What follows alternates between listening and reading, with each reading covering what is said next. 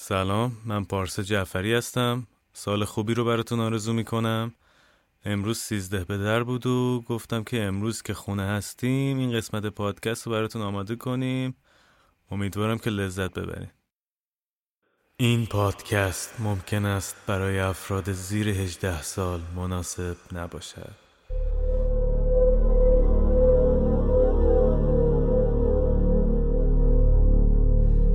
پادکست پارانویا قسمت هفتم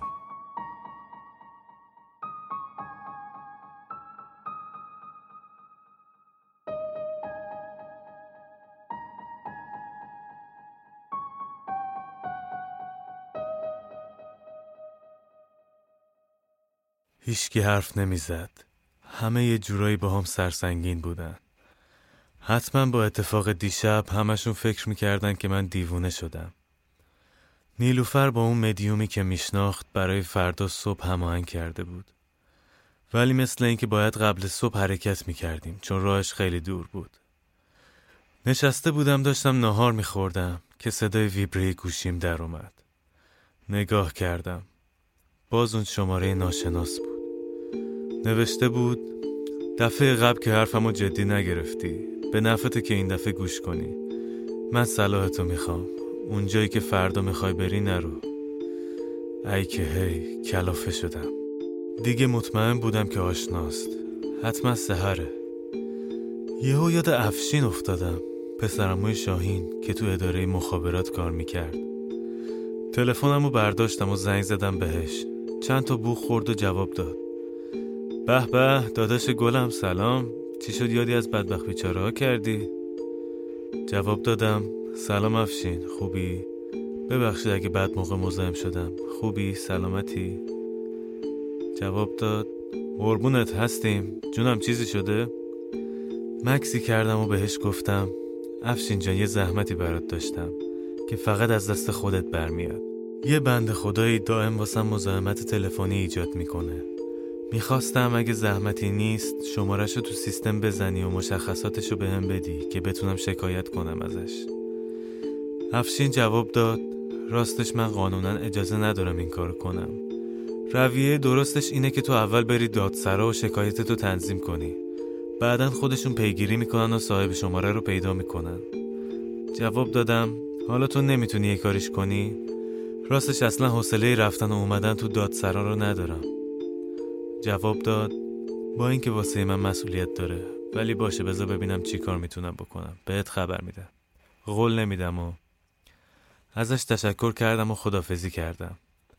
هیچی برام مهم نبود فقط می‌خواستم این ماجراها تموم شه. این سهر خودش تا الان هیچ ایده نداده و هیچ کمکی نکرده. فقط بلد با همه چی مخالفت کنه. نمیشه که فقط دست رو دست گذاشت و وایساد تا این موجودات بزنن بکشنن. آروم و قرار نداشتم. دلهوره داشت دیوونم می‌کرد. دلم سیگار می‌خواست ولی نداشتم. امیر رو صدا کردم. با نیلوفر اومدم پیشم نشستن کارتم رو دادم به امیر و گفتم داداش من زیاد حال درستی ندارم. می‌تونی یه پاکت سیگار واسم بگیری؟ از جیبش دو نخ در آورد و یکی به من داد و یکی هم به نیلوفر. بهش گفتم من خیلی به هم ریختم. یه نخ دو نخ جوابمو نمیده. یه زحمت بکش واسم یه پاکت بگیر و بیا. جواب داد. بذار الان میرم یه چیز از ماشین میارم که حسابی حالتو خوب کنه. نیلوفر گفت الان آخه؟ آخر شب باید رانندگی کنی الان وقتش نیست. امیر جواب داد الان داری مهارت های رانندگی منو با یه تیک علف زیر سوال می‌بری. تازه منظورشو گرفتم و گفتم نداداش من این چیزا نیستم. اگه نمیری ولش کن خودم میرم. امیر گفت خیلی خوب هر جور خودت دوست داری. الان میرم می‌گیرم. رفت و در و بست. نگاهی به نیلوفر کردم و نفس عمیقی کشیدم. باز خدا رو شکر یکی هست که این وسط حواسش به من هست و پیگیره. وگرنه نمی‌دونستم باید چیکار کنم. همون لحظه شاهین و سهرم رسیدن و سلام کردن. بعد از چند دقیقه امیر برگشت و نشست پیشمون. پاکت رو ازش گرفتم و یه سیگار روشن کردم و شروع کردم به کشیدن. یه آهنگ لایت گذاشتم و رفتم تو فکر. امیر بعد از اینکه سیگارش تموم شد از جیبش یه رول که انگار از قبل آماده کرده بود در آورد و روشن کرد. شروع کرد بکشیدن بعد از اینکه چند تا کام گرفت داد به نیلوفر و اونم چند تا کام گرفت و اوورد سمت منو تعارف کرد. نگاهش کردم. لبخندی زد. نمی‌دونم چرا. ولی اون لحظه اصلا به هیچی فکر نکردم و فقط می‌خواستم یه کاری کنم که لحظه ها واسم زودتر بگذره. ازش گرفتم و اومدم یه پک بزنم که احساس کردم کل ریم سوخت. شروع کردم به صرفه کردم که با صدای داد سهر به خودم اومدم. چه غلطی داری می‌کنی؟ اول فکر کردم داره سر امیر داد می‌زنه ولی دقت که کردم دیدم مخاطبش منم. رو چه حسابی داره به خودش اجازه میده که با من اینجوری حرف بزنه؟ گفتم صدا تو بیار پایین چی شده مگه؟ دوباره داد زد. این چیه دستت؟ معلوم است داری چه غلطی می‌کنی؟ قاطی کردم. دیگه خیلی پر رو شده بود. باید دومش رو قیچی می‌کردم که تو همه کارهای من دخالت نکنه. از جام بلند شدم و گفتم به تو چه ربطی داره؟ خونه خودم هر کار دلم بخواد می‌کنم. امیر سعی کرد که جلوی دعوا رو بگیره. از جاش بلند شد و سعی کرد با سهر حرف بزنه. که سهر در جواب من داد زد تو خیلی گوه می‌خوری؟ دیگه نفهمیدم چی شد. حسابی داغ کرده بودم. رفتم سمتش یه کشیده زدم تو گوشش. حالت صورتش عوض شد. انگار باورش نمی‌شد. اشکش در اومده بود. حدود ده ثانیه داشت منو متعجب و نگران نگاه می‌کرد. بعد دستشو گذاشت رو صورتش و اشکشو پاک کرد و کیفشو ورداشت و رفت بیرون.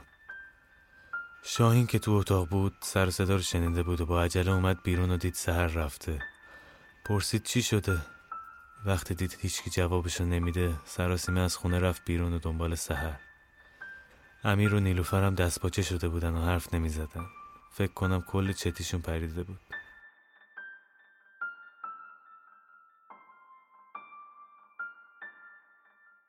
شب شد و موقع حرکت شد.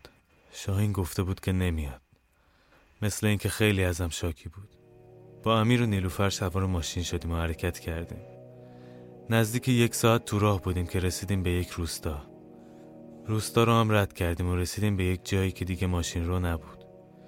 نیلوفر گفت باید ماشین رو پارک کنیم و از اینجا به بعد پیاده بریم. من و امیر با تعجب نگاهش کردیم.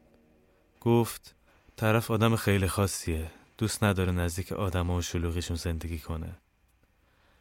نزدیک نیم ساعت پیاده رفتیم تا وسط یک مزرعه به یک خونه نسبتا ویلایی رسیدیم و در زدیم. کسی جواب نداد. دوباره در زدیم. بعد از چند لحظه در باز شد و پشت در یک مرد لاغر و قد کوتاه با ریش بلند ایستاده بود. نیلوفر سلامی کرد و خودشو معرفی کرد. مرد سری تکون داد و بهمون اشاره کرد که بریم تو. با کمال تعجب هیچ مبل یا صندلی تو خونش نبود. ولی دور تا دور خونه از این پشتی های قدیمی و قرمز رنگ بود. به همون گفت که بشینیم و رفت رو برومون نشست. خواستم خودم رو معرفی کنم که گفت نیازی نیست. میشناسمت. با تعجب بهش نگاه کردم. پرسیدم از کجا؟ کتابی رو از کنارش گرفت و شروع کرد بهش نگاه کردن. اصلا جوابم رو نداد. کتاب رو ورق می‌زد و هر از گاهی به اتاق سمت چپمون که درش باز بود نگاه می‌کرد. گردنم رو چرخوندم که تو اتاق رو نگاه کنم که ناگهان گفت اونجا رو نگاه نکن. حسابی ترسیده بودیم. تو اون اتاق هیچکی نبود. بعد از پنج دقیقه نگاهم کرد و گفت کی بهت گفت که اون شب بری تو جنگل و قرآن بخونی؟ نیلوفر جواب داد یه خانمی به اسم مروارید. به همون گفت که اجنه مسلمون دارن اذیتش می‌کنن به خاطر مشروب خوردن شما باید بریم جبران کنیم که دست از سرمون بردارن. سری به نشونه تأسف تکون داد و گفت نباید پیشمون می‌رفتین اون اجنه که دوستت رو اذیت کردن کافر هستن و شما با اون کار فقط اونها رو عصبانی تر کردین. حتی اگه مسلمون هم بودن مشکل با یک خیرات دادن واسه ائمه حل می‌شد. نگران گفتم الان چیکار میشه کرد؟ دوباره نگاهی به سمت اتاقک کرد و بعد از چند لحظه گفت هیچ راهی نیست. باید جنگیری بشی. پرسیدم یعنی چی؟ دقیقا باید چی کار کنیم؟ جواب داد باید بستشی به تخت که تحت تاثیر اجنه رفتار اشتباهی ازت سر نزنه. منم بالای سرت یک سری دعا می‌خونم که اون اجنه که دارن اذیتت می‌کنن و دور کنه. گفتم کی باید انجامش بدیم؟ جواب داد بهتون اطلاع میدم. احتمالا فردا عصر. خدافزی کردیم و برگشتیم به سمت ماشین و حرکت کردیم به سمت بابل سر. امیر منو رسون خونه و دم در نیلوفر ازم پرسید می‌خوای بیام پیش تنها نباشی؟ جواب دادم. نه با این وضعیت من و شاهین نیای بهتر. رسیدم خونه و سلامی کردم شاهین نشسته بود و سرش تو گوشیش بود. زیر چشماش گود رفته بود. نشستم پیشش و دستم و گذاشتم رو شونش. ببخشید داداش. نمی‌دونم چم شده بود اصلا از کوره در رفتم. یادم رفت با کی دارم حرف می‌زنم. نگاهم کرد و گفت از دیروز جوابمو نمیده. بغلش کردم و گفتم خودم میرم ازش عذرخواهی می‌کنم. همه چی رو درست می‌کنم. قول میدم کمکم کن کمکم کن. نظر اینجا بمونم. تا بپوسم. کمکم کن کمکم کن. نظر اینجا لب مرگو ببوسم کمکم کن کمکم کن. عشق نفرینی بی پروایی می‌خواد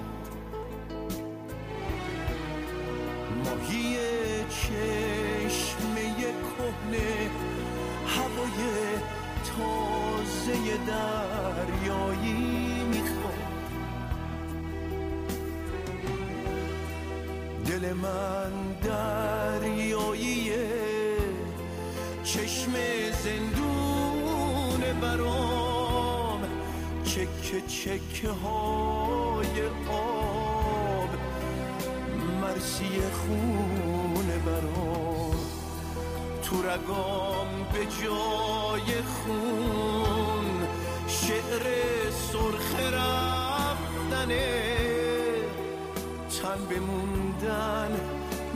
نمیدم موندنم مرگ منه.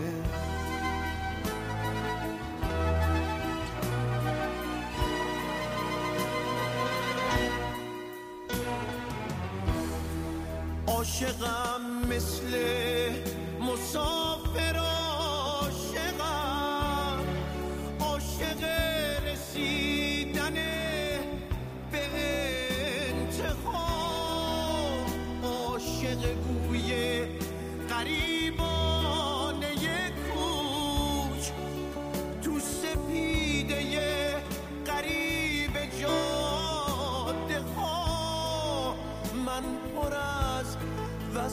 وسوسه های رفتنم. رفتن و رسیدن و تازه شدن. توی یک سپیده